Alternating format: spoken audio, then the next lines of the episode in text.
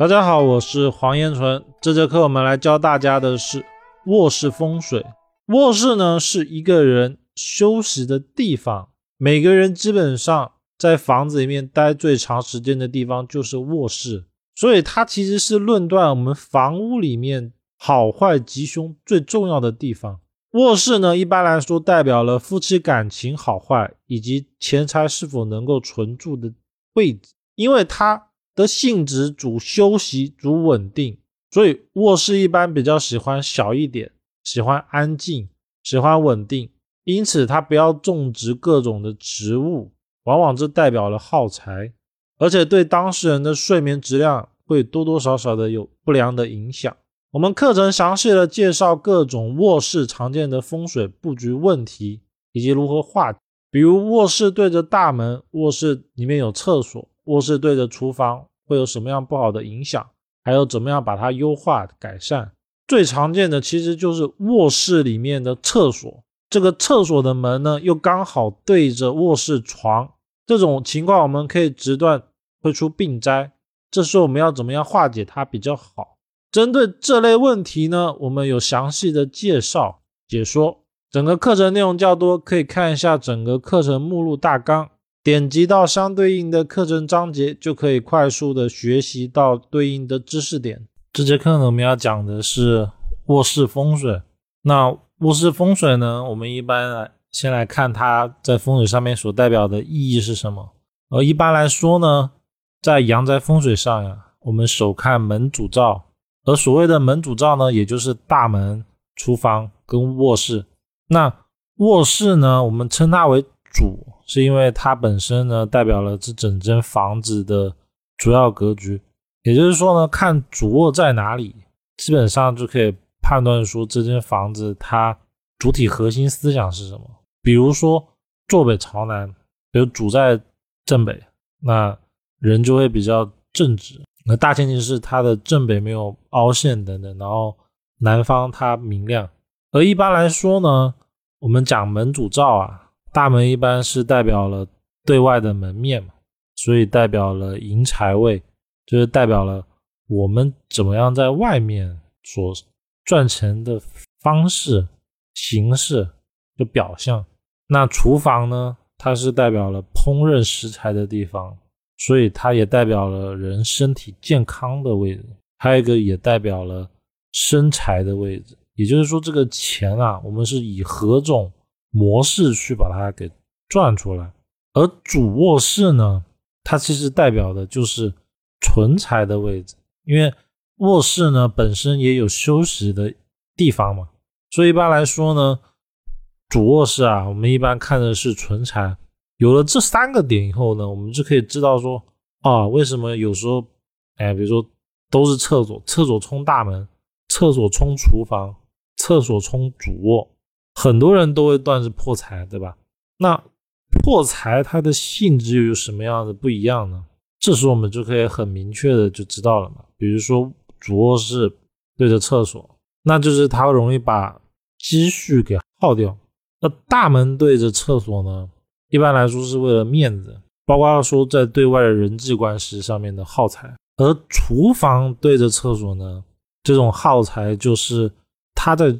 工作的过程中会带来财的耗损，比如说投资啊，呃，就要花钱嘛。但是呢，他就会有一些钱，他是莫名其妙的没有的。而这个钱呢，是来自于他工作的过程中的。可卧室的呢，是这个钱，它跟工作它无关，已经是到自己的小金库里面了。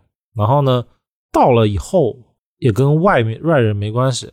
而是私人啊，私人自己把这个钱花掉，这也就是我们常在看闲来风水上面要讲的取向，就是我要怎么样去通过它的外向来断它的一些比较细节的东西。那这也是闲来风水里面重要的一些地方，也是一定要去摸清它的基础。而我们现在呢，尤其网上或者是很多老师他。没有太去把这些小细节给讲明白，大多数情况下，他只会说啊，大门对着厕所破财，厨厨房对着厕所破财，卧室对着厕所破财，但是呢，并不会去细探说是怎么个破法。那刚才我所说的那三个行峦的点，我们还可以再加入后天卦，还有先天卦，就先后天卦。哎，比如说主卧室在呃，比如我们常看到的，像在东北角，那就是为自己小孩子破财，因为它是主嘛，它不是门。如果今天是门在西北对着厕所，那往往是对着员工或者是客户破财，因为东北角它艮卦嘛。所以有代表，呃，小孩啊，员工的位。所以当基本功打得越扎实的时候，然后呢，对那个象的拿捏度越来越熟练的时候，就可以对它的取向断得越深刻。那刚才呢，我讲的这些还是比较一些入门的，比如说艮位，还卧室又刚好对着厕所，那不就是形峦它已经固定了吗？这时候我假如说我阳刃。我流年的阳刃飞进来，不是代表血光破耗吗？一般来说，主卧的话就是要注意小孩子有伤灾和破财。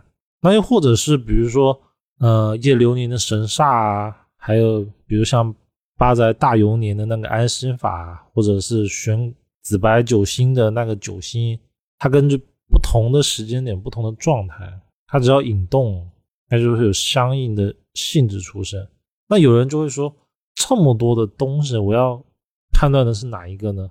那根据我的观察下来啊，它基本上看的是，一是它的时间点不一样，因为一年有十二个月嘛。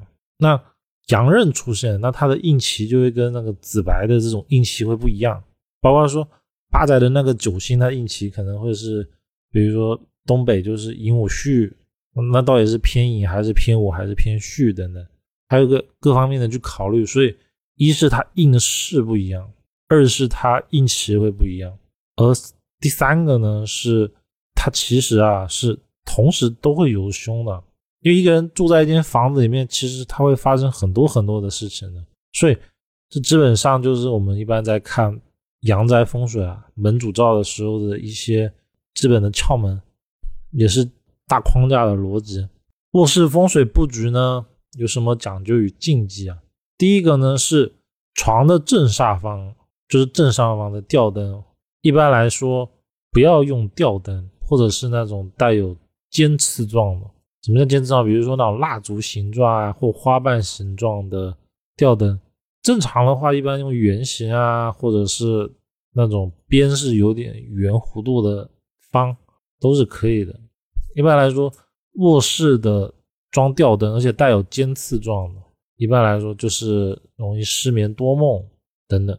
第二个是，如果卧室的电视它是镜面的，就是呢，我站在那边，我我看的那个电视的画面啊，它有反光，哎，可以看到自己的时候，这种一般来说也比较不好。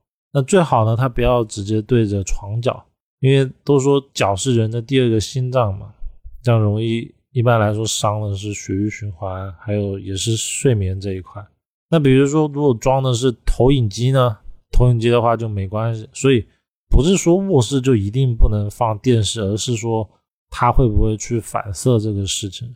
而这个东西呢，它指的是呃一天二十四小时就是一直对着床，这才算。那比如说像是投影啊，这个可能一天也就看那么两三个小时，这种的话就无伤大雅，没什么大的关系。因为基本上电视对着床这个。还是比较常出现的，但但是呢，有一些电视它是用的是雾面，就是会发现说它对着人的时候，它电视机关的时候，哎，它不会有反光，它是看不见的，就因为是它黑的嘛，黑的又是雾面，这种的话也是没关系的。第三个呢是床铺摆放在窗口大的地方，容易有光煞。那这上面写的有血光之灾呢，是比较严重的情况，就是说。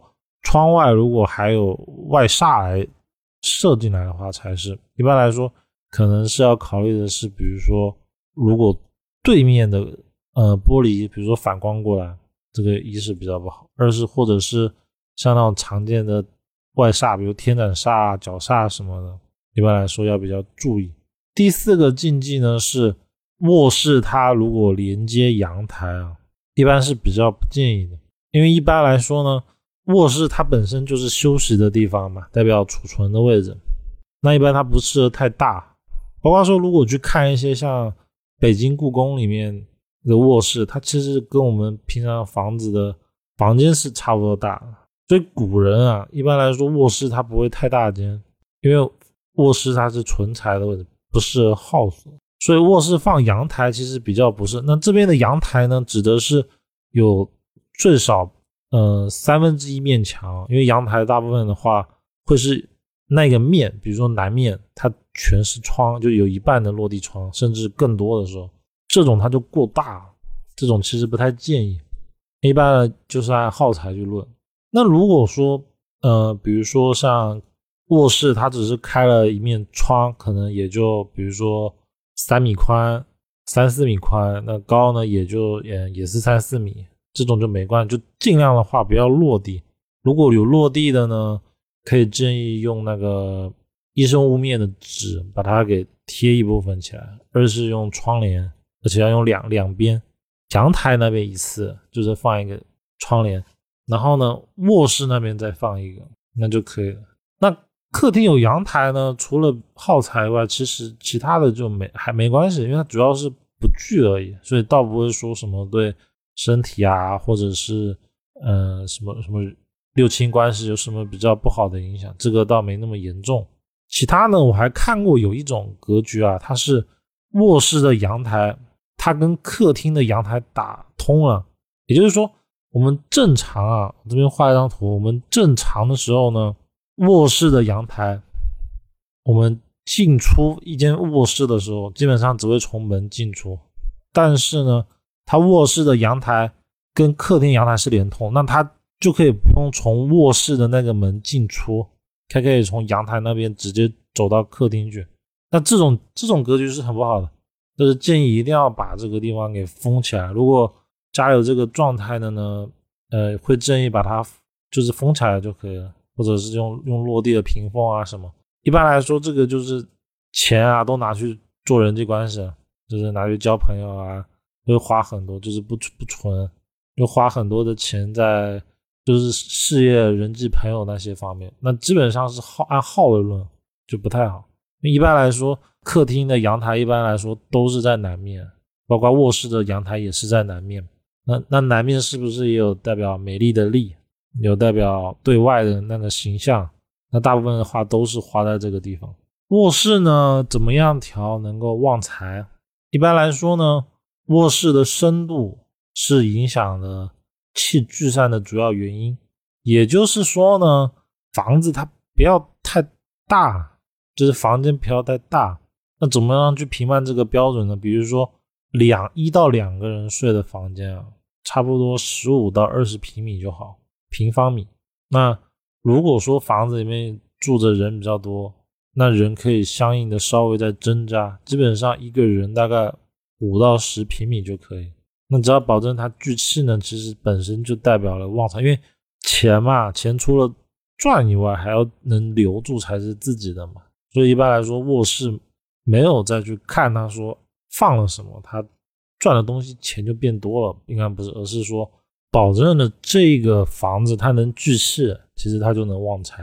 而卧室呢，它其实还有一种叫做大钱生小钱的财，就是比如说存在银行里面的利息啊，或者是买了不动产，因为不动产是净值嘛，而收的房租的这种大钱生小钱的财，也代表卧室的财。所以一般来，我们卧室只要保证它能够聚气，它就能旺财。第二个呢是。一般来说，会喜欢门主灶的主啊，也就是卧室的地方，是放在，比如说像八宅里面是放在比较好的宫位上，比如说生气、天一、延年位上，又或者是选在那个悬空飞星里面的旺气的方向。那包括说啊，有人可能会问，需不需要看主人的八字啊，然后来放一些东西，可能会更好。这个也是可以相应的去放一点的。那比如说。呃，卧室里面其实比较适合去放一些稳定的东西，比如说像水晶，就是它可以稳定这个磁场的东西。其他呢，卧室啊，我可能会看到有人说要放什么五帝钱貔貅啊，这个东西它是属于阳的东西，就是这个东西它是阳的对外的，它不要放在卧室里面。包括说葫芦是不要放在卧室里面，包括那个什么铜的葫芦，可能为了化煞什么，也也不要放在卧室里面。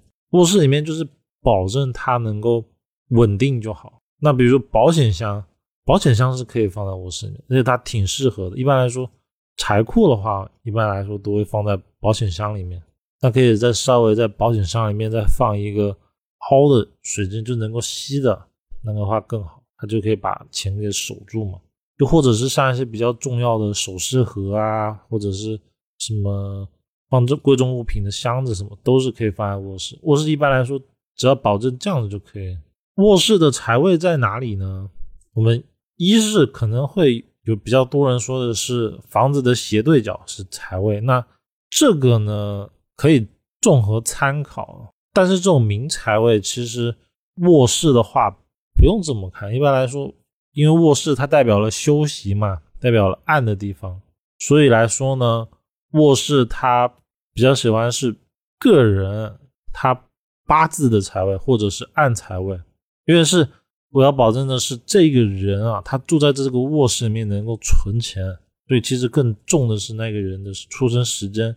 然后再综合看一下那个暗财位哪里好。那这边讲一些暗财位怎么找，比如说坎宅，也就是坐北向南的房子，暗财位在西南；坐南向北的暗财位在东北；坐东向西的暗财位在正北；坐东向西的暗财位在正北；坐西向东的暗财位在西北方；坐东南向西北的暗财位在西南方；坐西北朝东南的。暗财位在正西方、正北方。那坐西南朝东北的暗财位在正东方；坐东北朝西南的暗财位在西北方。那这个呢是通用型的，可能还根据不同的门派啊，它会有不同的说法。比如说像八宅的大流年，他可能会喜欢把财位选在呃延年位上，或者是天一土上，因为土代表库嘛。那比如说像天星风水，它可能会说财位要放在禄存的位置上，就是个人八字禄神的位置上。那有一些呢，他可能会说啊，财要把它放在二二或者八的位置上，就是玄空飞行里面二八的位置上，这些其实都可以。因为其实根据我的观察，只要能保证主的位置，它不要去被那个外外局的煞啊，或者是。那个门主照去给他冲克啊，等等，基本上他就是能存财。那这种财位啊，就刚才讲的这种什么延年位啊，或者这个，它其实是要保证的是那一个人，因为一间房子里面可能会住三个人，或者三代同堂可能就五六个人。那古代的话，可能十几二十个人都是有的。这时候的他们其实要做的是保证说，哎，这个钱会是旺在哪一个人身上，或哪一个房身上，所以。这也是为什么大多数人啊，他们要去拿那个男主人的时间来去安财位的主要原因，就是说这间房子啊，它聚财了，但是这个财呢，要分给谁比较好？卧室电视机的摆放有什么禁忌呢？一般来说呢，电视它不要放在财位上，因为财位会耗财嘛。这边指的是那个个人的出生时间的财位，因为电视代表火嘛。一般来说，电视放在财位上，就代表他会喜欢网购，或者是，呃，反反正就是上网买东西那些的。电视机呢，一般来说最好放在客厅。那一般来说，我会比较建议卧室啊，呃，可以放投影，因为投影投影其实对卧室来说，它的像是比较友好的，因为它本身用完之后关掉，它其实也没有那种什么像镜面的反射啊。或者是热源的一些状态，它它其实比较小，没有它不像电视的话，那个关掉之后就像一面大镜子一样。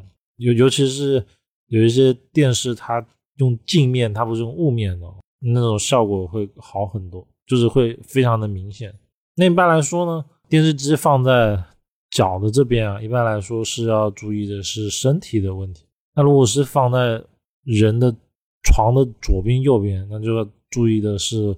夫妻感情的问题，尤其是第三者之间的关系。那电视呢？如果是放在床角，一般来说跟睡眠有关系，因为它就等于说头两，就是说它直接让头对着头嘛，那不就过阳了嘛？所以就一般来说跟睡眠有关系。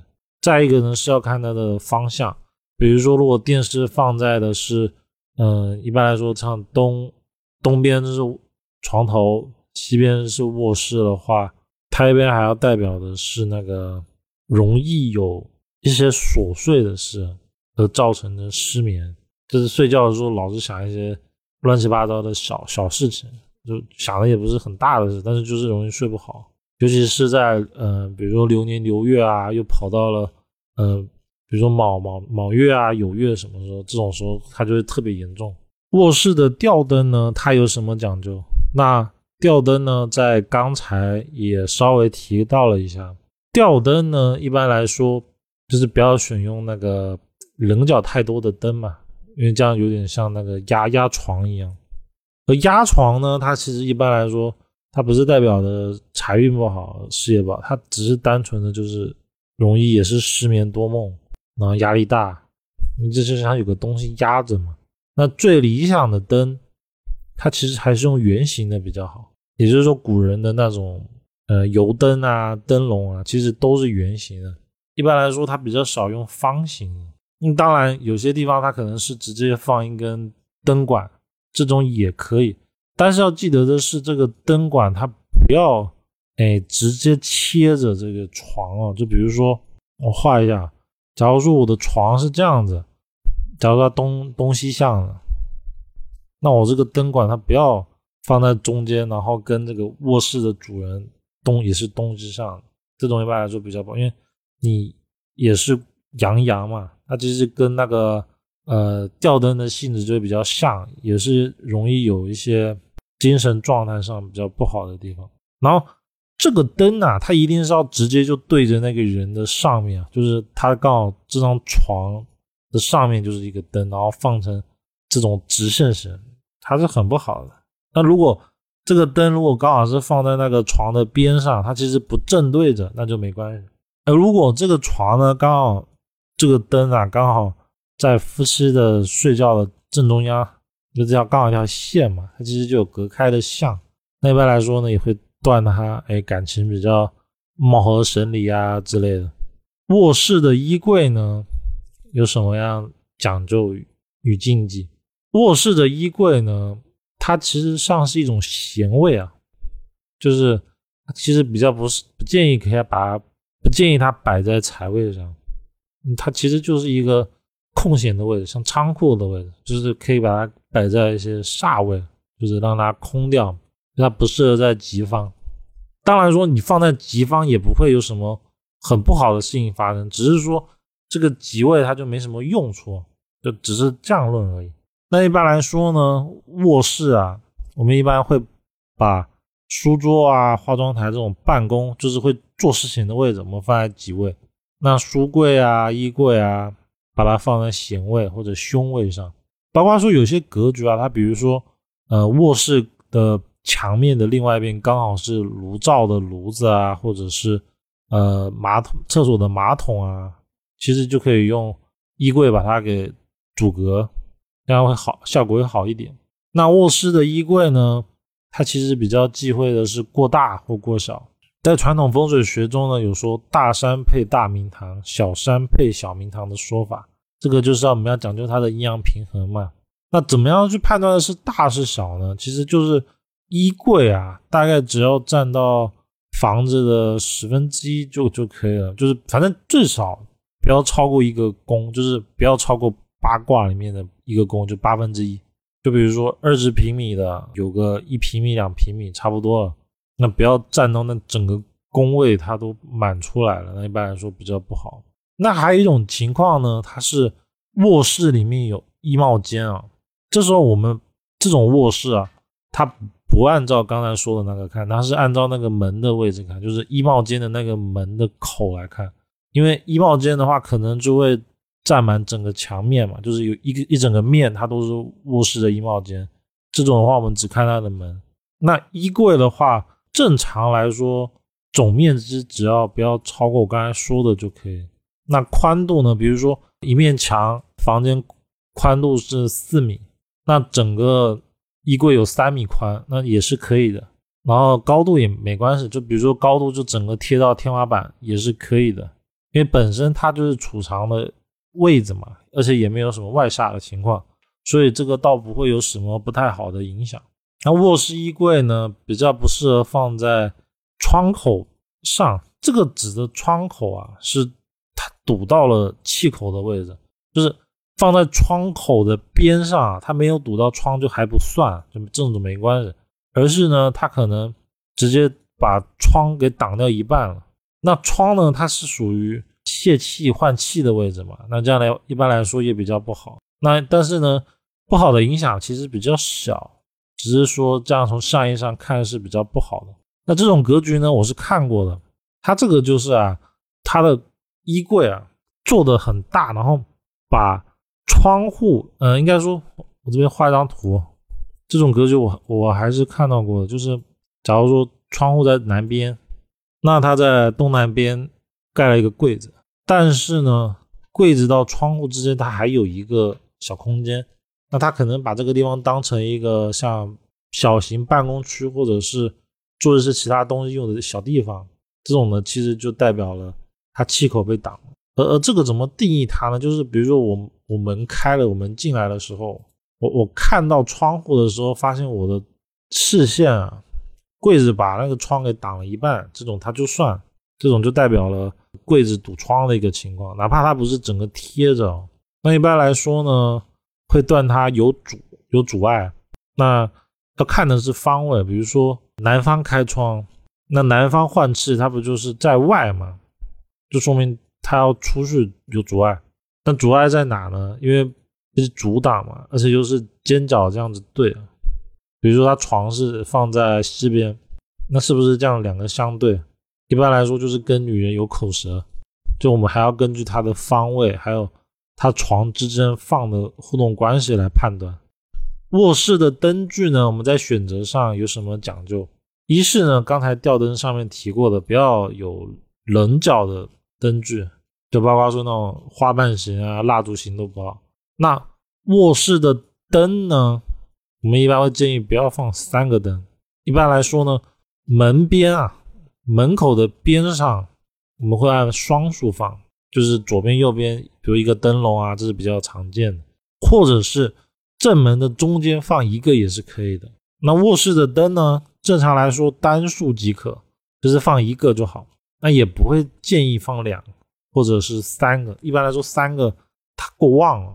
二二七火三八木，它木火它都是过旺，所以它一般来说就有点过阳了。过阳的话，在卧室其实就是有点见光死的状态，就是钱守不住，钱藏不住，就容易曝光。所以正常来说呢，我们建议放一个灯就好。那如果说它是一个灯罩，但是里面放了三根灯管，那它算一个灯还是算三个灯？我们一般呢，这种按一个灯算。这个呢，跟客厅它同论，而颜色呢，基本上我们以黄色、暖白色都都可以，基本上只要保持它颜色明亮就可以了。那一般来说，我们不建议它用一些奇怪的颜色，比如蓝色啊、紫色，甚至是红色。这个这个我还是看过的，就是它装修的时候装成这样子，那一般来说不建议。但大多数情况下，它其实不开这个灯，其实也没事啊，就是不要用这个颜色就好了。卧室放花，它会招桃花吗？一般来说呢，是其实是不会的。一般来说，古人吹这种东西啊，一般来说是安床或是安灶，他用床或灶来吹。那一般来说，他不太会用花，它花上有这种花，只是我们意象上的属性啊，它其实是我们人赋予的。但其实古人研究的话，还是以择日就挑挑日子，然后安床安灶来来弄。呃，包括说民间的一些方法，比如说放一些摆件啊，也是可以的。那真的要放的话，花的寓意还挺好的，其实也是可以放的。只是说呢，它不是代表了主要因素。那放的时候呢，建议不要放假的，就是一定要用真的，然后不要带刺，比如说玫瑰花。它带刺嘛，所以一般来说建议比较不要放，因为一般代表了口舌。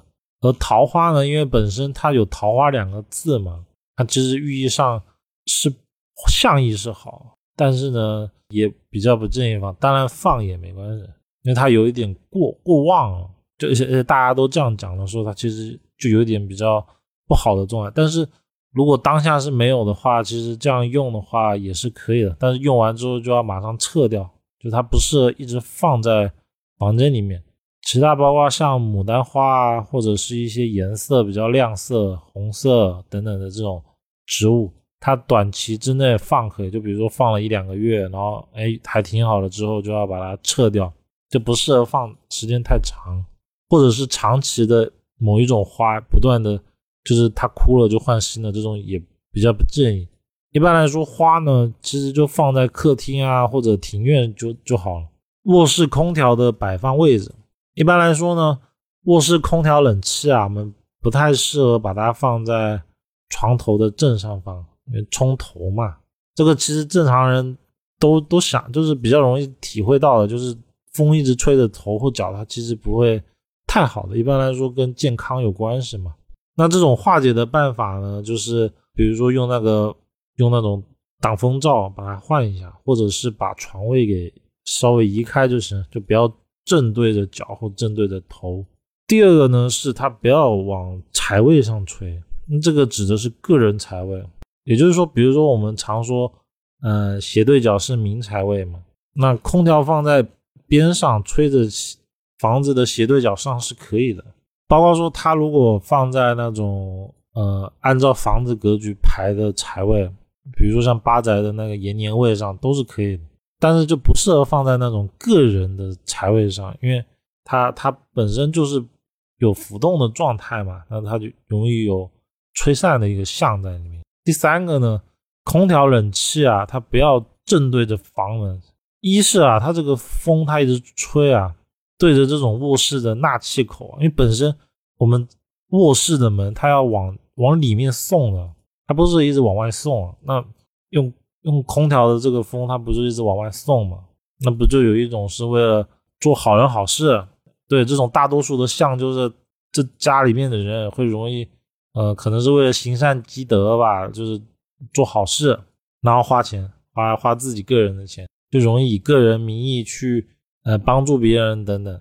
那可能有人会说这个也挺好的，那这种状态其实也还行。但是啊，因为空调它是。冬天吹热风，夏天吹冷风，它跟本身的属性是相反的，就是它要把外界的状态啊弄得反过来嘛，然后达到适合我们当下房间的温度。所以一般来说，这种做好事的话，它可能容易有争吵的情况，就容易意见不合。但大体呢是还是不会太糟糕的，就是这种也不是什么很严重的事情。适合卧室的风水摆件有哪些呢？一般来说呢，卧室它就是休息的地方，那也代表了夫妻的位置嘛。所以呢，其实一般来说会建议，呃，卧室里面放那种幸福美满寓意的家庭照啊，或者是像可以聚财的聚宝盆啊、水晶洞啊。但是水晶洞不能有那个尖刺的东西出来，就是水晶它不要带刺，就用圆的，或者像聚水图啊这种能够把财给收集起来的。相应的东西是可以的，但是这边不要放葫芦，就葫芦不要放在卧室里面，不管是铜的啊或者天然的都同论。那方位呢？其实一般来说会根据那个当下那间房子想要聚在哪一个人身上，按照他的来放。那不同的人其实状态是不一样的。其他呢，我还看过像有些人想放一些比较大的东西啊，就是尤其是那种嗯像什么大象啊。貔貅啊，甚至还有放八卦镜，这些都不建议，这些都不要放。还有还有五帝钱，我我看过好多人说什么化解什么卧室，比如说香客就放五帝钱，这种都不要。卧室放什么样的植物最好呢？一般来说呢，其实卧室它不适合放植物。为什么这样说呢？因为卧室它基本上还是以静为主，那植物它为活物，所以来说。植物不太建议放在卧室里面，但是呢，可有一些人会喜欢放，也是可以的。那这边呢，建议不要放带树干的植物，比如说像发财树啊、桂花啊这种哪怕是它是小盆栽，就是它可能非常的细，有有树干的话，会比较不建议这样放。那如果只是单纯的放一些花啊，又或者是嗯，像是那个绿萝这种净化空气的植物的话，还是可以的。但一般来说呢，因为卧室啊，一般还是喜欢比较光照短，相对的来说阴暗是比较好的。所以呢，卧室一般来说光线不会太多，这样的话呢，能放的植物的选择就会变得很少。就最好要种植一些喜阴的植物。所谓的喜阴的植物呢，是比如说像山茶花呀、杜鹃等等，而且要种一些比较容易活着的。就是可能一个月就浇一次水就好，这种植物是可以的。那有所谓的能够利于夫妻感情的花卉吗？其实是没有的。基本上呢，什么样的格局会利于感情呢？也就是说，只要门主照它不相克，或者是相生，然后保证宅室的结构是合理，那基本上就是没问题的。大多数呢，夫妻感情上面会有问题，都是。格局上的问题，那可能会有人说，那我放一些东西来改善这种的话是可以的。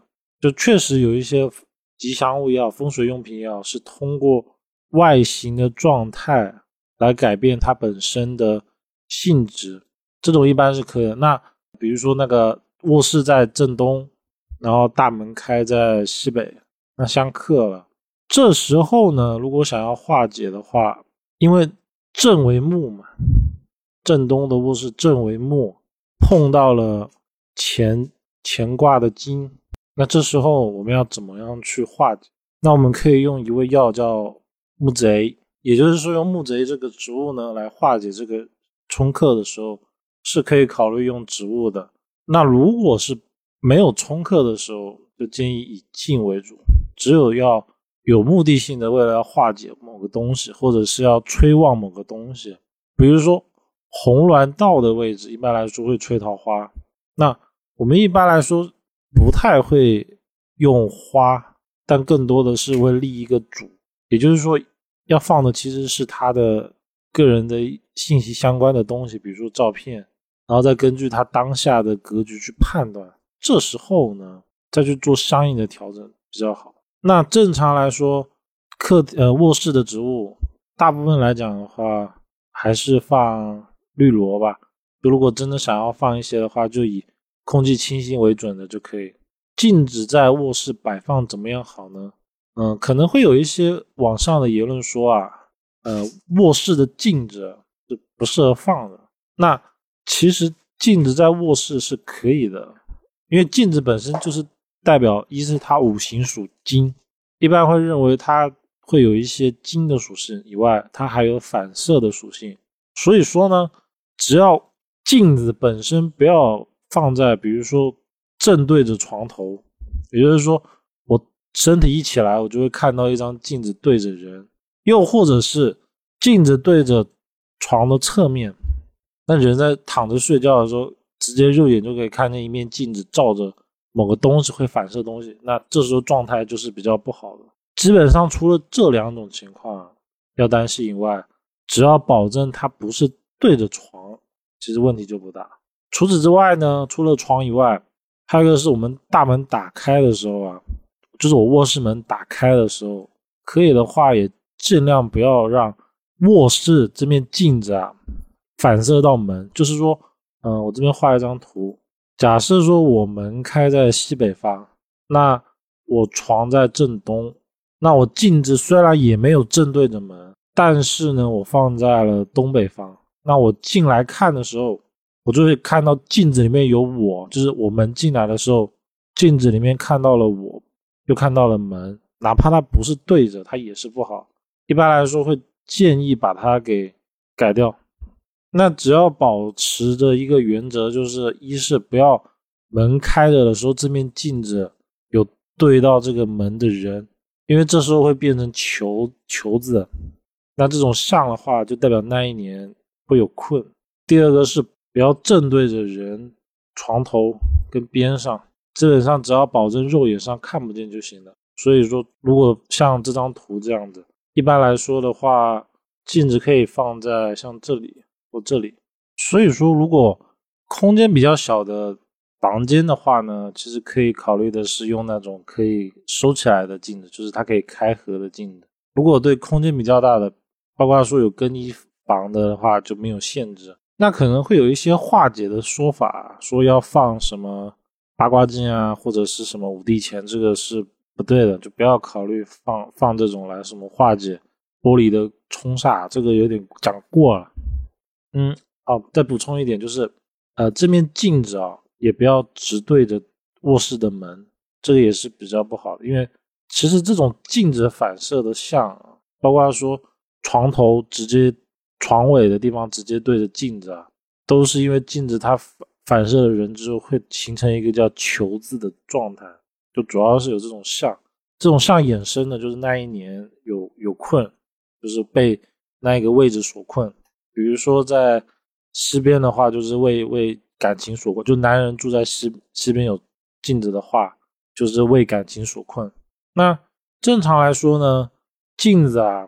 嗯，可以放在比如说像门的后面，然后平常是用布盖起来的，这样子要当穿衣镜也是可以的。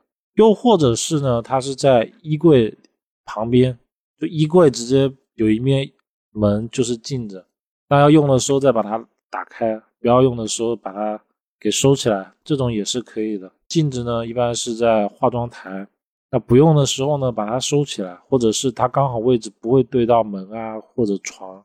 这样的话就可以。那镜子有说一定要放在东西南北哪个方向吗？这个倒是没有，就是不用担心说镜子放在哪个方位它就一定好或不好。卧室镜子呢，还有哪些摆放的禁忌呢？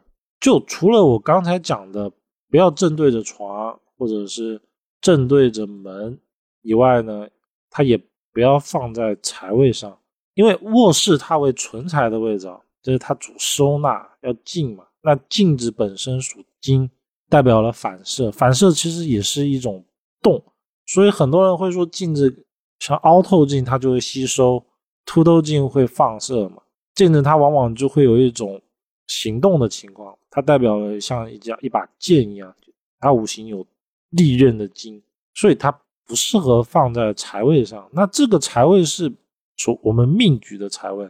那像房子斜对角的明财位，这个不算；又或者是房屋本身的那个坐向的暗财位，这个也不算。就是不要放在那个屋主，就是想要聚财那个人的财位上。一般来说，放的话会代表的是为了美化而耗财，就是容易，比如说做医美啊，或者是买保养品啊，又或者是流年到了时候要注意，会为了美化而花很多钱。卧室门呢，对着镜子，我们要怎么化解呢？一般我们会用布化，因为它本身就是反射嘛，所以只要保证它不反射就可以了。还有一种情况是什么？比如说像电视的那个面镜面那个地方，这种一般我们要选用的是雾面。还有一种是它有一种磨砂膜啊，就装上去以后，它会变成雾面，然后也不会影响到那个电视观感，这个也是可以的。还有一种呢，是那个玻璃窗，它刚好用镜面，这时候呢，也可以把它用成雾面的就可以。那如果说用窗帘，就我平常把它盖起来用的时候再打开，这种也是可以的。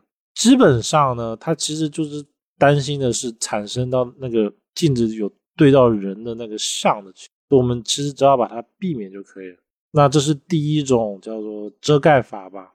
第二种就是把它移开调整就可以。卧室带卫生间、厕所好不好呢？我们一般会认为的是，厕所五行代表水，是泄气的位置。那根据这个道理呢，卧室它是存财的位置，两边结合起来的话，它其实卧室是比较不适合放厕所的。包括说古代人啊，他其实是不会在卧室放厕所，他一般用夜壶。然后会有会有人每天去做清理，一般古代人是这样，就是他是不会，嗯，在卧室里面放那个厕所。那这个大多数是现代楼房比较多见。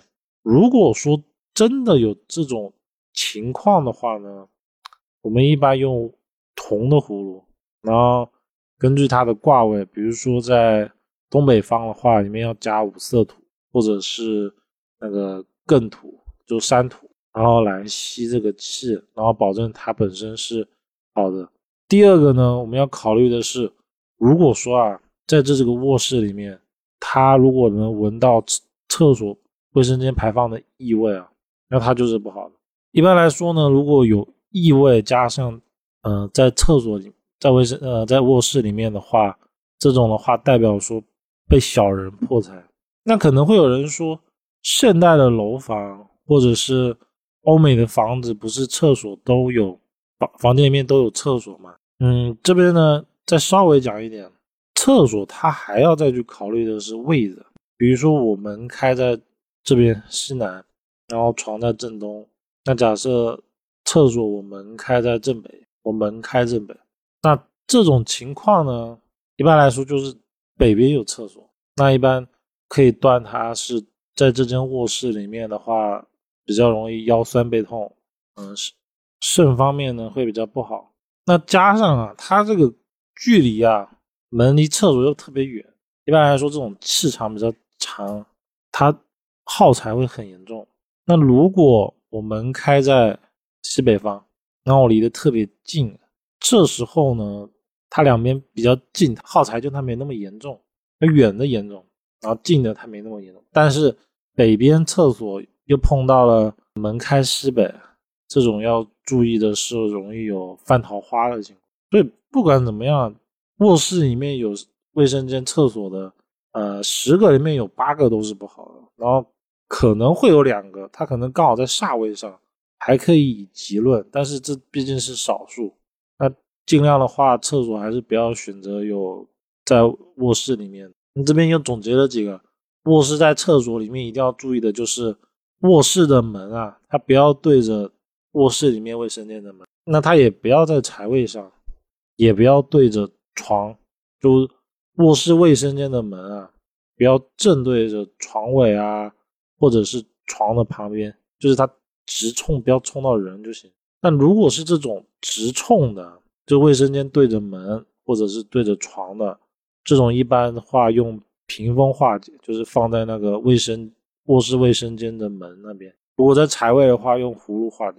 卧室梳妆台摆放的风水讲究，那这边举了两个例子啊，就是梳妆台啊，一是它不要正对着门摆放，二是它不要正对着床摆放。其实这个道理很简单，床本身就是休息的位置，它其实就不适合被任何的东西给对着，包括什么灯啊，直射着床或者是任何，其实都不是。如果我们看到古代像故宫里面的卧室，或者是一些古代有钱人的三合院，他们其实床啊旁边是空的，是不会放东西的，就最多可能会放个衣柜。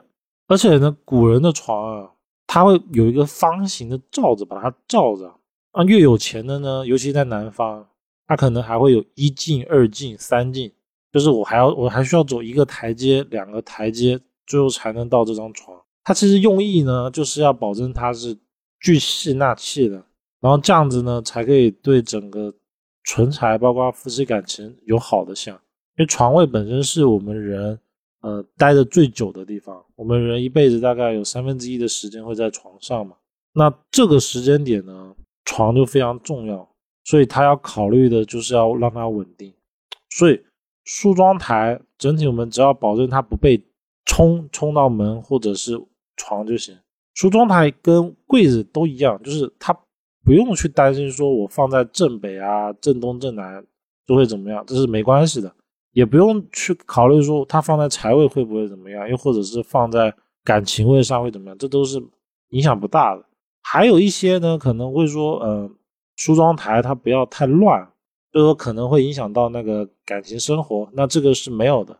这个根据考证的话是没关系的，就是一个夫妻吵架，它跟那个床头梳妆台的好坏没有关系，就是包括乱不乱啊什么没有关系，但是一般来说会跟镜子有关系，所以梳妆台的镜子一定要好好的注意，就是如果有对到那些不好对的地方，要记得用那个收纳形式把它收好。其他呢，可能还有人会问说，那梳妆台里面有禁止放什么东西吗？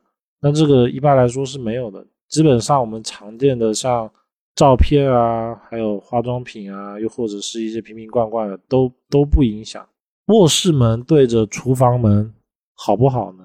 一般来说呢，因为卧室门跟厨房门，它两个呢，一个主进，一个主动，所以他会不建议对着。厨房门呢，代表的火；卧室门呢，一般代表了水或者是土，还要进火。当火冲了卧室门的时候，这种情况我们会断它是耗材破财。它的区别呢，就是跟那种什么大门对着卧室门，大门对着厨房门的区别是，厨房门对着卧室门，它的像就是用自己的钱跑去投资理财。但是投资过度而惹来的耗材，也就是说它存不住嘛，所以它耗掉了。但是呢，这边还要再看一个，如果说卧室门对着厨房门，但是如果库有个库位能把它守住的话，这种其实只是代表说它投资才会很大，就是可能有一百万就直接在贷款一百万，就一共两百万把它直接拿去投资，但是因为库设的好。还能守住，就是这个钱还能留住。那这种情况呢，算是吉凶参半，就只能说卧室门对着厨房门，建议还是不要比较。总归它还是太冲了。再一个呢，是卧室门对着厨房门的话，一般来说容易对人的呃腰或者泌尿那一块的比较不好，还有胃，就是容易像是便秘啊那种比较容易有。化解方法呢，一般来说也是还是用屏风，或者是改门，就是两边的门改一边。那第三个呢是门常关，或者是他厨房在用的时候，卧室门一定要关起来。如果说厨房门他没在用的时候，两边开，其实影响还比较小。大多数的话是比较担心他厨房门跟卧室门在厨房用的时候打开。厨房门对着厕所，呃，不。卧室门对着厕所门好不好呢？厕所它为排污的地方，那排污的地方对上了存财的地方，那肯定断它的就是耗财嘛。我们上一节有提到过，说卧室门应该说卧室里面有厕所好不好？那是不好的。那两者的区别是什么？卧室里面有厕所，它是花自己的私房钱，就是睡在那间房子的私房钱，而。家里的厕所门对着卧室门，是这个房子就住住在这间主卧室的人啊，他的钱花到了这个房子里面的人。具体呢，就看他厕所所落的位置。比如说，厕所在西北的话，就是花在了男人身上，男主人身上。一般来说，要怎么样化解呢？只要是这种用门对门的，基本上还是要改善它的空气的流动、动线的流动。用门帘、屏风，又或者是植物来化解它。第二种呢，就是他在用的时候把门关上。但是呢，厕所跟厨房的性质又不太一样。厕所因为它本身是有泄气口的，也就是说它有那个流流下去的水的洞，还有还有马桶，就是当这个的存在，它其实本身就代表泄。所以呢，当有这种情况的话，厕所的门最好常关。然后两边的门都加屏风，就是让这种象意减少。基本上呢，应该可以化解个百分之八十是可以的。卧室门对着卧室门好不好呢？这种格局呢，在现代的楼房是比较常看见的。我们一般要考虑的是什么？是卧室门跟卧室门之间的距离是否远？像这古代的四合院，它其实也有两边的门相对的情况。但是为什么四合院它就没有凶呢？是因为它们的距离够远。一般来说，四合院的中间会有一个很大的中庭。只要呢，我们能够保证啊，它两边的门距离大概大于三米，大于三米的情况呢，两边的门影响是比较少，就基本上可以忽略。如果大于五米的话，那就可以完全的忽略不计。如果低于三米呢？我们还要考虑的是，它两边的门是否是一样大的。如果是大的那一边的门，它会吃小的那边门，就大欺小。而且大会稀小。而卧室门对卧室门呢，它一边代表的两边的唇材的位置相冲，也是代表花钱。第二个是因为两门也代表口嘛，而卧室门两边又有口对口的情况，那一般就代表了争吵。化解的办法呢，用屏风，两边的门都用屏风。还有一个是可以使用的是那个用数字，就两按两边屋主啊。这就是八宅那个命卦好用的地方，两边卧室人的出生年，然后算出他八宅的命卦，算出八宅的命卦之后呢，会得出一组数字，这组数字我们按照延年来把它化解，也就是说，比如说，嗯，三跟四，嗯，一跟九，嗯，六跟五，然后八跟七，把它两边的数字。配成一对，就是左边跟右边让它相加变成这个数，这样就有合的像了嘛。这就是古代八字合婚在用的。然后把这一套理论呢套到这种化解两边冲突的是可以的。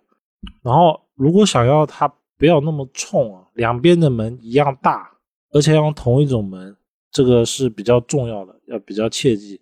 呃，还有一个是不要看网上的那些化解方法。不要看网上的那些化解方法，用什么五帝钱啊，或者放什么八卦镜什么，这个是不要的。五帝钱它不可能可以化解这种卧室门对卧室门。还有一种呢，他会说可不可以放门帘？放门帘是可以的，但是它一定要两边的门凑成一对，就是它左边讲门帘的讲的话跟右边的能够凑成一对，并且呢，两边用的还要是一样。就是包括字数啊，还有写字的颜色啊，纸的材料啊，是否有屏障对，就是字有没有对称啊，包括那个平仄有没有相对等等。然后两边的画组合起来的寓意是不是好的？如果是这样子弄，也可以化解这个不好。这两个方法呢，它会比用那个屏风来的效果好。如果最不理想的情况下，就是。两边都在加屏风，卧室上方是厕所，好不好呢？卧室的上方啊，在厕所一般来说都是像是，嗯，公寓楼比较容易出现。那厕所它身为污秽泄气排泄的地方，放在卧室上面肯定是不好的。一般来说就代表压运嘛，尤其是如果床的位置刚好在厕所马桶的上面的话，这种最不好。这种是第一个不好，第二种呢是如果卧室呢会听到楼上厕所的声音，那是第二种不好。这两种直接断它就是押韵呢，就是做事情起不来，就老有事情绊脚。要化解的办法只能移床，或者是直接搬掉，就这一间卧室它不要当做是那个卧室使用。如果有听过澳门赌场普京这种。赌场的可以去了解一下，他们啊，他们会在嗯赌场的最上方放泳池，其实就是用那种水去压下面的人的运的状态。所以人的，尤其在休息的地方，应该说人不管在任何的地方，头上都不要有水，包括说像那个水塔、游泳池啊，或者是厕所这种都不要，还有包括浴缸、鱼缸。就这个事情可能会对上面人好，但是会对下面的人不好。那它影响的其实是各方面都不好，因为就是起不来嘛。卧室应该有多大的面积比较好呢？卧室的面积一般建议的是一个人大概是五到十平方米，正常来说呢，两个人就是二十平方米。因为我们一般房子讲究的是长风聚气嘛，所以不太建议说卧室太大。如果说卧室呢？真的太大了，怎么化解呢？我们可以用像柜子啊、衣柜等等的东西，然后把它整个空间感变小，或者是呢用那个穿衣室，就是换衣间，再去把它隔一间，让卧室的空间变小，增加仓库的位置，以此来减小它的面积，然后增加藏风纳气的空间。根据我考察的那些古人的房子啊。大多数的房子，只要保证能够放一张床，大概是两米乘两米的床大小，再放一张柜子，一张书桌，哎，或者说化妆化妆桌就可以了。其他的呢，古代的格局大多数都是会移到外面去，就是休息完换个衣服直接出去，有什么事情会出去再说。卧室就是休息的地方，这是大原则。主卧室带阳台好不好？主卧室建议不要带阳台，尤其是还在主卧室阳台放洗衣机的，建议不要放。大多数的楼房啊，阳台会放洗衣机以外，它一定有一个泄水口。泄水口尤其不要在住宅屋主的命卦上，或者是他财位上，还有不要在那个罗盘上面的那个八卦的泄气位上。大多数的阳台呢，基本上都是设在南面，南面阳台又带卧室的，基本上就可以断它花销多，存不住钱。尤其是它设置的排水孔，排水孔又刚好在它的属相或者是财位上。比如说南面的阳台排水孔设在了整个空间的西南方，刚好属相属猴的这种的话。他住在这间房间，就是存不住钱，很容易因为各种事情花钱。化解的办法呢，就是一是要先看一下是不是那个财位在那个泄水的那个孔上，如果是的话，要把它先暂时的堵上，然后另外再开一个孔。又或者是发现实在没办法改，因为装修已经装完了，没办法动的话，就把那个洞堵上。这个阳台呢，就不做任何的用法。就是不要在那个阳台洗衣服，又或者是呃做一些用水的动作，那就不要用，就把它直接封起来，这样的话就可以化解。如果说没有在泄气位，也没有在财位上的话，会建议啊，阳台那边的窗跟卧室的那个门窗都装那个窗帘，用两层窗帘把它给挡住，这样的话可以稍微的减少这种相。除此之外呢，如果还没装修的，可以把它改成窗变小，也就是说不要有落地窗，直接用那种嗯正常的门窗，就是只占了整个墙壁一半的那种。如果说接地的地方它玻璃没有到的话，它影响就不大。我们只会认为说这个阳台它就是一座窗而已，这种的话就不算不好。刚才讲的这些的。都是建立在厨房，哎，不，阳台它有泄气的水口，还有落地的窗，并且占到了整个面啊面的三分之二以上，这种才算。儿童卧室一般来说有什么讲究的呢？这时候呢，我们要先看几个参考点：一是这个小孩子啊，他是不是还是在念书，或者是他已经出社会不常住在家？如果是在念书的小孩子呢？一般来说，不要把它放在过阳的位置。什么叫过阳的位置啊？比如说卧室房在正南方，这种一般来说比较不好一点。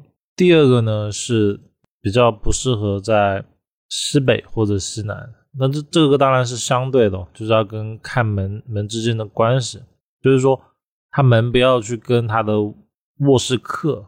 比如说大门开在西边为。对卦，那儿童房的卧室就不要在东南方或者正东方，大大体这个原则去选择卧室就可以了。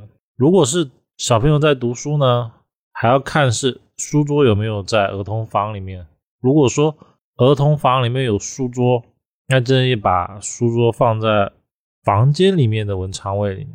还有一个是儿童房放在整间房子的文昌。那大体怎么看呢？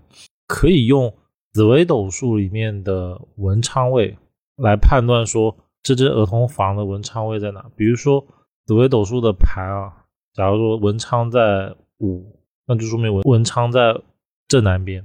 那正南边的时候，因为基本上房子很容易是正南开窗嘛，这是我们我们要注意的是，不要把它直接对窗口，要把它移旁边一点，或者是在。前面这边要装点小屏风，然后第二个是要记住它不要跟门相冲，比如说这样就不要。那具体呢还是要看它的方位是怎么样。其他呢，儿童的房子啊，它不要过阳，因为过阳了他不念书，就是在房子里面待不住，就整天想玩。所以说，就不要去什么大门对卧儿童卧室房啊，或者是厨房、厕所这种都不要，包括说电视也不要放在儿童房，还有个电脑。如果家里面的小朋友还在念书的，他就不适合在儿童房里面放电脑。说白了，很容易玩嘛。嗯，如果家里要放电脑的，就要么是客厅统一就是看书的，要么客厅就统一娱乐，然后把儿童房统一就是看书或娱乐。一般来说，比较好的情况是儿童房看书，然后娱乐场所就统一放在客厅，这样是最理想。那儿童房的床跟书桌啊，其实我会建议他们用那种一体的，就像是那个大学宿舍那种，就是下下层是书书桌，上层是床。一是床在上面啊，它其实比较睡不住，那就比较不会赖床嘛。然后本身啊，儿童的房子卧室空间就这么大一点，如果把儿童的席位啊，同时就存在于那个床。跟书桌合为，我我我就觉得还是特别的好。那我一般来说，我我会把它选在那个一是紫微斗数的文昌位上面，二二是我会选在那个门跟卧室相生的位置，然后再注意一下窗跟门的关系就可以了。其他的话就是那些基本的法则嘛，就什么床啊不要压梁，不要冲冲脚煞，不要旁边挨着厨房的灶。不要有马桶挨着，基本上以以这个为准的话，测儿童房就可以了。房间的布局有什么讲究呢？我们一看方位，就是大门跟房间的关系是相生还是相克的。那这边呢，可以在八卦风水那个章节去详细的了解八个卦位所代表的五行跟意思啊。我这边举个例子，我们常见的像现在楼房。比如说开在西北门是比较常见的，这时候呢，主卧室就不要选在东南方，因为金木相克。那比如说西北主卧室在西南，那就是老父配老母，乾乾坤正配，这种就还可以。那又比如说东北位跟西北门，那这个也可以。这种的话呢，它就是也是两个阳。那这种一般来说，第一胎会生儿子，所以整体判断的依据就是它不要相克，因为主跟屋门啊，因为房子一般我们称它为主，主跟门它克是很忌讳的。那个一是主跟卧室的关系就像是夫妻的关系，主克是如果克的话，一是口舌就不断，二是一是门是迎财的位置，卧室是存钱的位置，如果克的话，那势必。会花销，那花销花销在哪？会花在它的宫位上，就是它所落的位置。第三是，如果这种关系克的过头了，就是什么叫克过头？就是说他的八字又刚好，比如说西北西北方男男的又属猪，刚好年纪也到了六十岁，然后女的在东南方，她应了那种相，就是她过头了，这种的话就很容易散。就是我们常说的离婚嘛。第二个看格局，所谓的格局呢，就是我们整个宅室的结构，它是否是流通呢？就是动线是否流通，然后有有没有缺角啊？有没有那个这些角煞啊等等？这两个先去明确了以后，我们再开始考虑怎么装修它，就是房子的颜色是什么，明亮度什么。那一般来说，颜色的话。我们更看重的是明亮度，就其实根据我观察下来，房子要用各种颜色都可以，而是说进去的那个明亮感。因为我我也考察过一些房子，就弄得什么花花绿绿的，人家也过得很好嘛。就是包括说什么可能会会有人说，比如说绿色在西边是金克木嘛，会吵架口舌，因为对卦是口嘛。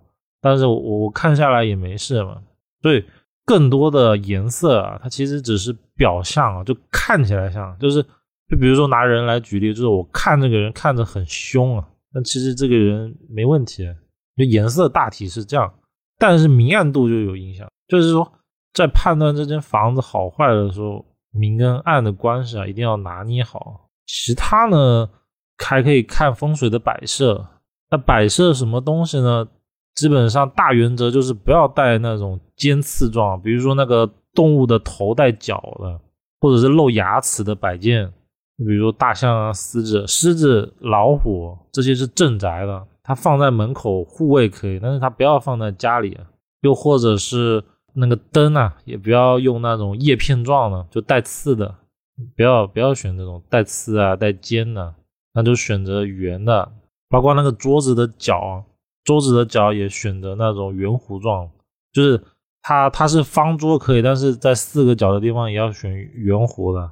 还有柜子，就是在容易撞到的地方也做圆弧处理，或者用软包处理。这个大原则保确定了。基本上不会有太大的问题，还有一些可能会放一些居家的一些画啊，那这些画其实只要保证它的寓意是好的就行了。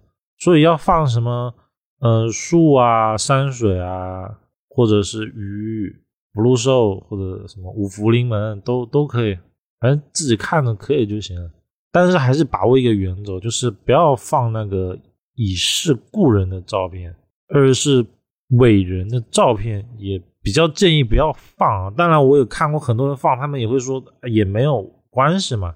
但是说这种伟人的像啊，它其实有主的成分，就是它其实比较大，它最好专门的拿一个地方来放，就不要放在客厅啊或者什么，就是个人就放在房间观赏用也可以，但是建议不要一进门就看见，那那是比较等于说有个人压着。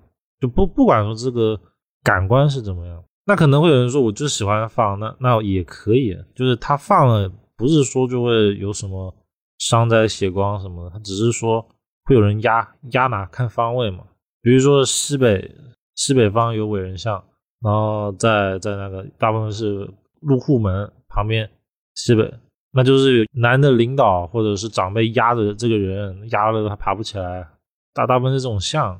所以风水很多时候你要去判断说它是对在哪个地方不好，而而是不要说啊这个全部都写光什么乱七八糟的。再来，房间风水布局招财的方法还是那个原则啊，卧室房间是纳财存财的地方，所以呢，卧室招财的本质上就是我们怎么样把钱存住嘛。那我们以四个角度来看，一是它的颜色。颜色呢？卧室啊，就喜欢是稳定的，就是不要弄得花花绿绿的啊，或者搞搞的。因为我还看过有卧室在墙壁上画那种山水画的，就就比较不适合。那以单色系为主，就稳定为主。因为财库嘛，财库就是要稳，它它不是动来动去的变化嘛，钱还是要留着比较好。再来是光线，我们所谓的明厅暗房啊，其实卧室啊，它不需要太亮。它对光线的要求没有很高，因为卧室就是休息的地方嘛，所以说南面卧室其实在风水上来说并没有说非常的好，但但是也可以。基本上呢，卧室只要保证它空气流通、光线适中就行。所以啊，我我会比较不建议啊，卧室是是南面阳台的，有点过过阳了。卧室南面阳台呢，如果放了窗帘把光隔开也是可以的，就这也不是什么很严重的事。第三啊，这个其实很重要，那大多数人可能觉得没什么，就是卧室它不要太大。如果有去考察过那些像北京故宫啊，或者是那些大的四合院有钱人的房子，他们房间一定都不大，他们的卧卧室的房间一定都不大。这个我考察太多了，基本上就是一张床，一个柜子。然后加个化妆台没了，其他的事情啊，古人在用房间上，他就是休息的地方，休息完了就去前面的厅堂去办事情，这是很重要的。这个标准呢，之前也有专题讲过，一个人五到十平方米在房间里面，就是比如说两个人住的，其实那就是十到二十平方米，大概二十平方米是极限，包含。如果说卧室里面包含阳台的，阳台也要算进去。第三个呢是用水招财，但是呢要有库，所以其实我我我个人比较喜欢用的是像聚宝盆。那聚宝盆呢讲究其实就是水晶洞，因为水晶洞啊，如果有人去研究的话，你拿那个温度计去测，水晶洞里面那个位置啊，温度会比外面就外环境，假如说室内环境是二十六，那水晶洞的温度可能二十四或者什么的，反正会比较低一点。因为水晶洞它本身就有一种吸收的状态，所以它的性质啊本身就有收吸收的状态。所以根据人的八字流年放水晶洞在财位，就是流年财位上，是对纳财效果非常好的。但是一定要记得一件事啊，很多应该说有很多人他们弄水晶洞啊，会遇到个问题，就是怎么一开始放还行，那越放越没有效果呢？因为这个洞啊，它要定期的去净化。很多人是它不会净化，所以你净化完之后，因为等于说这个库满了嘛，你要把它拿出来，拿出来净化完之后，它又空了，之后再放过去继续用，这样就可以。包括说很多用风水师，他们一定都有点感觉，说为什么我立了一个像啊，就比如立个主，或者是放了一个什么化煞镜啊，或者一些东西，为什么头三个月有效，但是后面为什么效果就不大了？就大多数是他忘记把那个东西净化一下，因为尤其是在化煞或者在催财的时候，它本身是流动性的，它是一直变的，就它不是静止状态，它是一直有东西进出进出的，所以它要定期的去给它还原还原成出厂制，就像是电脑、手机会用越卡一个道理。基本上呢，就把握这几个，那卧室就能招财。房间风水的摆放有什么禁忌呢？一是。床位不要正对着电器，这个问题啊，其实非常的容易看到。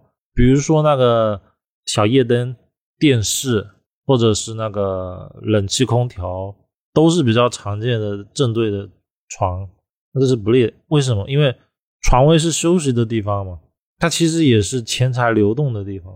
就是说我卧室，我怎么看这个床啊？钱流动的性质怎么就看床位？所以。床位它要静，就是不动，旁边也不要什么东西去扰乱它，就让它静静的。对，也不要门直冲啊什么的。再来就是不要有尖锐的东西正对啊。大部分会有这种情况，一般是灯或者是那个柜子的角，这两个不要。第三个呢是中心点，卧室的中心点，它不要有厕所或不要有水，包括要放那个。小的小型的鱼缸或者水生植物，它不要在卧室的中间。其他呢，还有一个就是厨师盒，这个我是看到过，就是他把厨师盒啊或者水盆放在那个床的下面，这个也是比较不好的。因为有些地方可能北方比较干燥，就是有暖气嘛，所以会习惯的会放一盆水，然后他把它放在了中间或者是那个床底下，这种也是要注意的。在第四个呢，就是卧室，它不要去对到厨房、卧室灶，这整个基本上大原则，只要保证这样都不会有太大的问题。还有一个是方位的问题，卧室的方位，就是床要怎么放啊？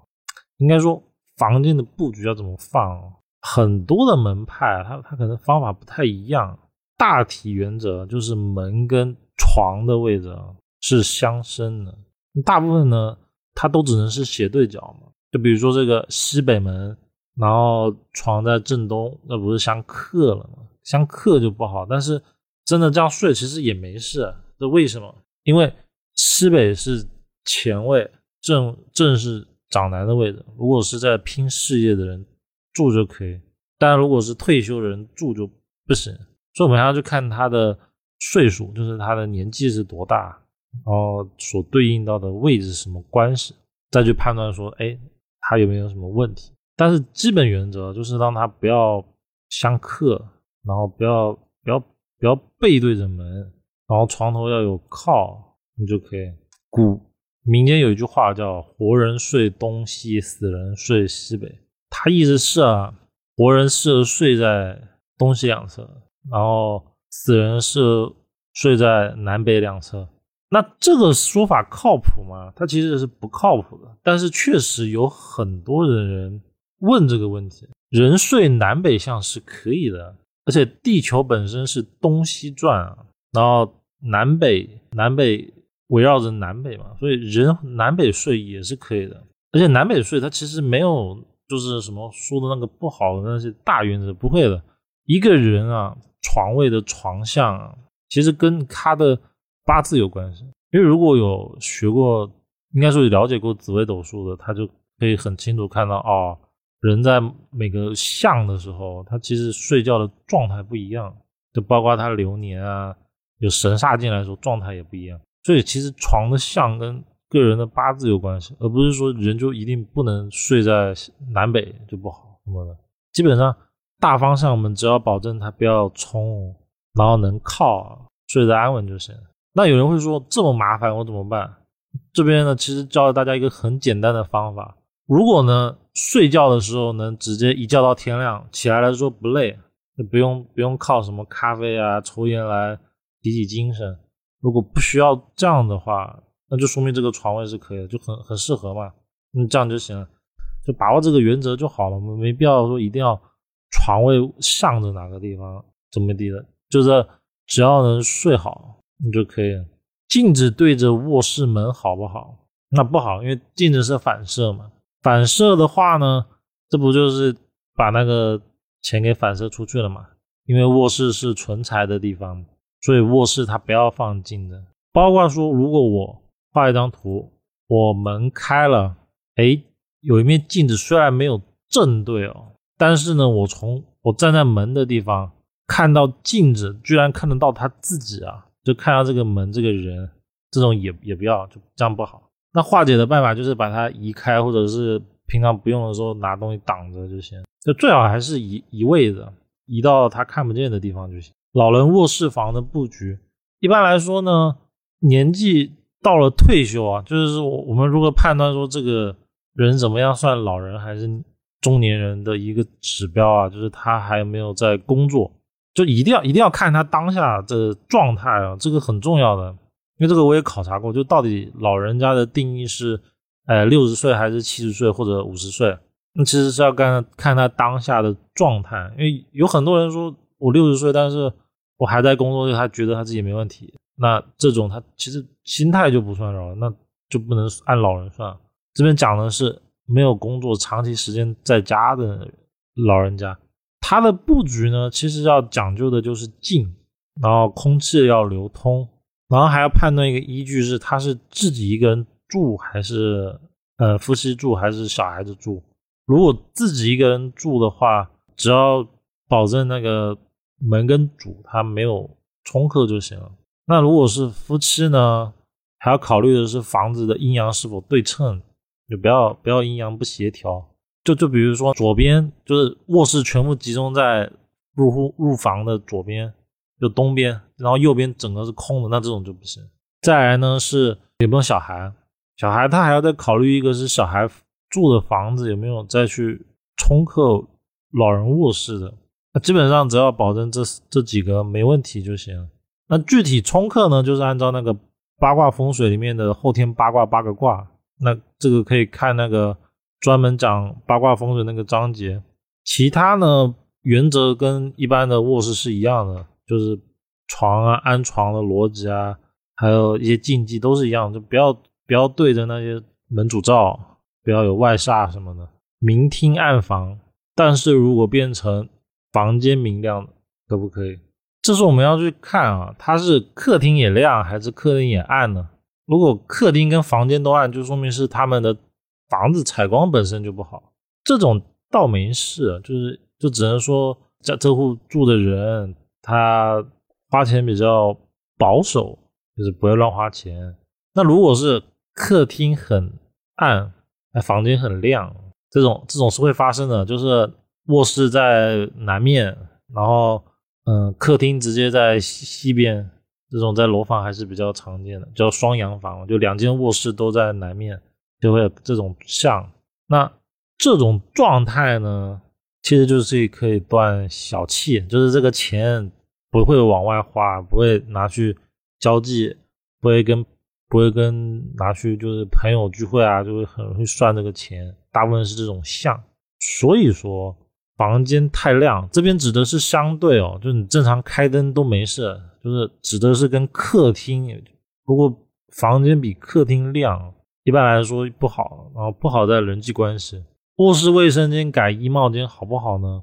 这是可以的，因为衣帽间啊，因为衣帽间呢本身是储藏的位置嘛，那也代表了美化的位置，所以卧室里面有衣帽间没问题啊，就是就是要注意一点啊，因为楼房啊，它楼上楼下是一样的嘛，所以卫生间改成衣帽间的时候，楼上它是厕所啊，那要记得的是那个保险柜就不能放在这个衣帽间，因为楼上楼下是厕所，主要是这个原因，包括他说想。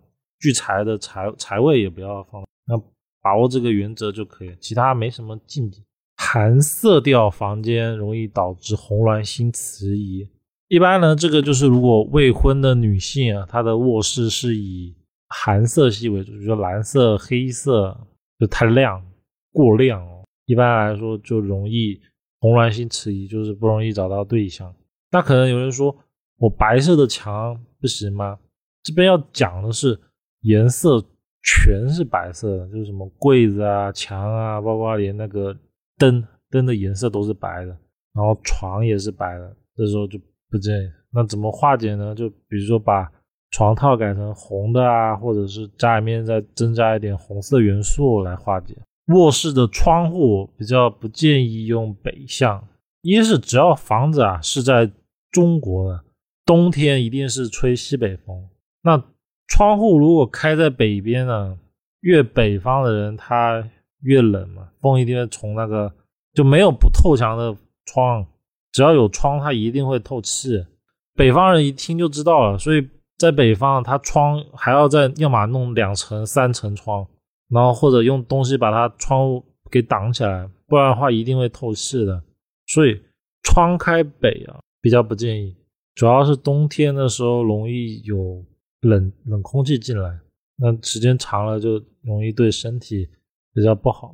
化解的办法呢，就是冬天的时候把它关起来嘛，然后要用那个粘土或胶，或者是直接用那个隔风布把它给挡住。还有一个可以补充一下，一般来说卧室开北窗的夫妻的话，男的房事比较不好，就是容易对夫妻生活不协调。房门对大门，沉于淫欲。呃，这个是基本上，另外一个是那个也是钱存不住，而且还要看是内生外还是外生内。比如说右右边这张图啊，它是西北门，然后西南卧室，然后门对着卧室门对着大门，那它就是内生外，就是坤土生钱金，那就是钱会往外送，存不住。然后大部分是为了事业上钱往外送。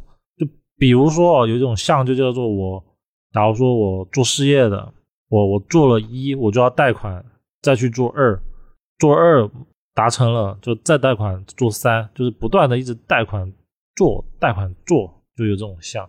所以基本上他身上没有现金，全是贷款，然后现金流动，那不断的会把钱投入到事业里面。退财之宅每况愈下，这个格局一定要注意啊。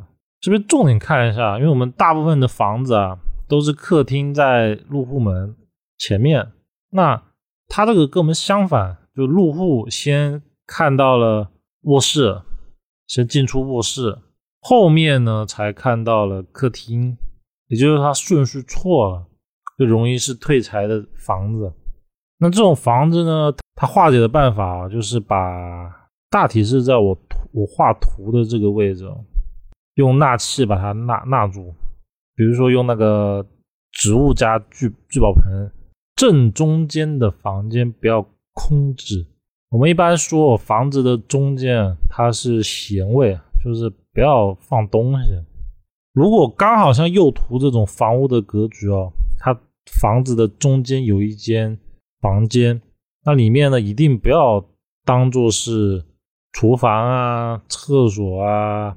包括是那些，其实都不是房子的客厅啊。如果是正中央有人的话，看一下我写的这个字，是不是就是“求”字？所以正中间也不适合是房子，正中间就是闲位啊，空空的，大部分都是庭院啊。在古代的房子就是天井，然后可能会种点山水啊什么。那有人会说。那中间的空地能不能长期的当仓库用呢？也也不建议。中间其实它拿来当客厅还是可以。就是说中间啊，它短暂时间的会客，稍微会一下还可以用，或者是当走廊、当过道是可以的。不然的话，不要当卧室，因为人如果三分之一的时间都在这个位置的话，那就会形成球字状。卧室中的浴室潮湿，容易有碍健康，所以呢，一般来说不会建议卧室里面有厕所、浴室的，除非你能保证说它浴室是没有异味跑出来。第二个是它厕所不会有那个发霉。就是它通风嘛，它不发霉不潮湿。如果能保证这两点，加上它不要在这个屋主，就是住在这间房间人的命卦上，就是属相位上，就保证这几点的话，还是可以放。那如果没办法的话，就建议把这个地方当成衣帽间，难道不可以当成财财库的位置，因为楼房里面楼上楼下的格局是一样的。卧室的门窗啊，不可以过低。这边的重点呢，就是。窗啊，不要低于床的睡觉的位置。这边我画一条线，这张图看一下。我躺平的时候要见到的还是墙，不要是窗户，所以才会说不要阳台在卧室的其中一个原因也是这样。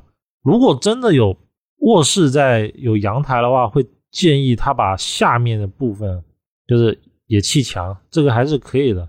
然后就是保证他的床平面啊。跟那个卧卧室的窗户有一个高低差就可以了。卧室中如果放过多的玩偶，容易招烂桃花。这边要指的是几个点啊，一是它有破损，一般来说最忌讳的是有破损的。如果有这个情况呢，就把它给收起来就行。还有一个是要记得的是，如果它是放在柜子里面，那影响还比较小，包括说放在书桌啊，影响比较小。如果是放在床头或者床上的话，影响就比较大。床呢，最好睡在财位上，因为卧室的床它就是掌控资产流动的位置，那卧室是收财的位置嘛，所以床要放放在财位上面。那有人就会问说，床位的财在哪？那这个要重点讲一下，是根据个人的八字来看的，就每个人是不一样的，就不要看那个所谓的。阳财位就是房子的对角是是不对的，嗯，还有一个是这个东西其实是要综合去看的，因为比如说夫妻两个人住的，或者是一个人住的时候，他其实状态是不一样的嘛。包括说卧室的床的左边、右边、龙虎兵的关系是否对称，因为不对称的时候，它就会冲到床，冲到床其实就是也是一种耗材。再来是有没有冲到窗，冲到窗也耗材。包括切角啊等等，都都是有问题。还要考虑的一个点就是，这个卧室啊，谁在管事？就是这个管的是钱啊。就比如说，有些人是男人赚钱，但是钱就是给配偶，然后让配偶来打理这个钱。那其实这个财啊，要放在配偶位上，就是要放的是打理钱的那个人上面。谁管钱是放谁的。卧室的格局上下不要。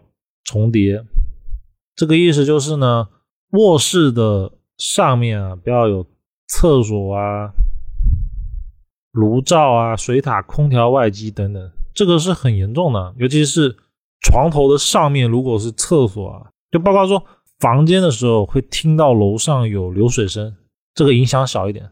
那如果刚好床头上面就是厕所的马桶，然后又听得到水声，这种就代表说在。社会上容易有小人来耗财，就遇到骗子，就是很容易遇到像是传销啊，或者是朋友借钱不还啊这种情况。因为床头上嘛，容易出头部的问题，还包括容易皮肤长一些疮啊等等。如果厕所是在下面呢，则要注意腰肾的问题。那上面是厨房呢，要注意高血压、火气大。那下面的话要注意的就是便秘、痔疮的问题。这个化解呢，只能移开。因为它就是在上面嘛，它就是存在。如果实在不行啊，那就要大改。可能因为有些地方寸土寸金嘛，也能理解。就是房子一平米可能就几十万甚至以上，那实在改不了，那就要用吊顶。吊顶之后把上面放阳的东西，就是在吊顶的时候埋东西。如果是在下面的时候，也要埋重物。而且这个要弄得很厚的，就是最少要十厘米厚才可以，就要注重阻隔。甚至有的还会建议放一些象意的东西，就比如说用在上面写一些字，但具体的字呢，它其实要根据那个方位，还有人来写，所以这状态还不一样，就比较复杂，就改也能改得很麻烦。就建议最好还是直接把床移开就好了，就百分之九十五的应该都是可以移的。卧室的里面的钟要特别小心。一般的卧室，它钟啊不要对着床，就是你放在床头边上也可以，但是不要对着床。还而且要看的是有两种钟，一种是那个会电子钟，电子钟的影响小一点。但如果是那种一直在旋转的钟，因为它一直动嘛，它如果正对着床呢，容易头痛，就不适合放。然后这边还有一些点，就是前面稍微没讲到的，我再稍微提一点啊，就比如说。厕所正对着床哦，然后厕所在正北边，这种要注意的是容易阳痿。记得是马桶在正北啊，就像这张图这样，看看这张图。然后床后是厨房，容易有骨刺，然后也代表了女的忙碌。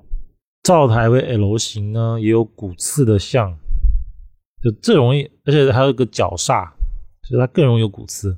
然后。床头的龙边有鱼鱼缸、水池、水沟，只要听得到声音，家里男人容易长期吃药，包括说吃一些中药也算。卧室中呢，床头的位置不要用拱门的设计。一是啊，圆形啊，它有一种叫收纳、吸收的状态，你懂吧？就是我们不是都说凸透镜跟凹透镜吗？凹透镜会往里面吸，凸透镜会往外放，然后它。这个格局啊，一是可能会有人说它跟墓碑一样不太好，但其实重点是在它是会往上吸的。那头在这边，这就是容容易睡不好，精神不集中，然后钱都容易往外花，而且花的跟自己都没关系，连跟家里都没关系，就花在一些乱七八糟地方上。就比如说容易网购，然后买的东西都没在用，就是乱花钱，容易这个像出来。就主要是因为。圆弧的内是往内吸的问题。内容为视频转音频，如果需要的朋友可以到公众号“燕纯易学”领取。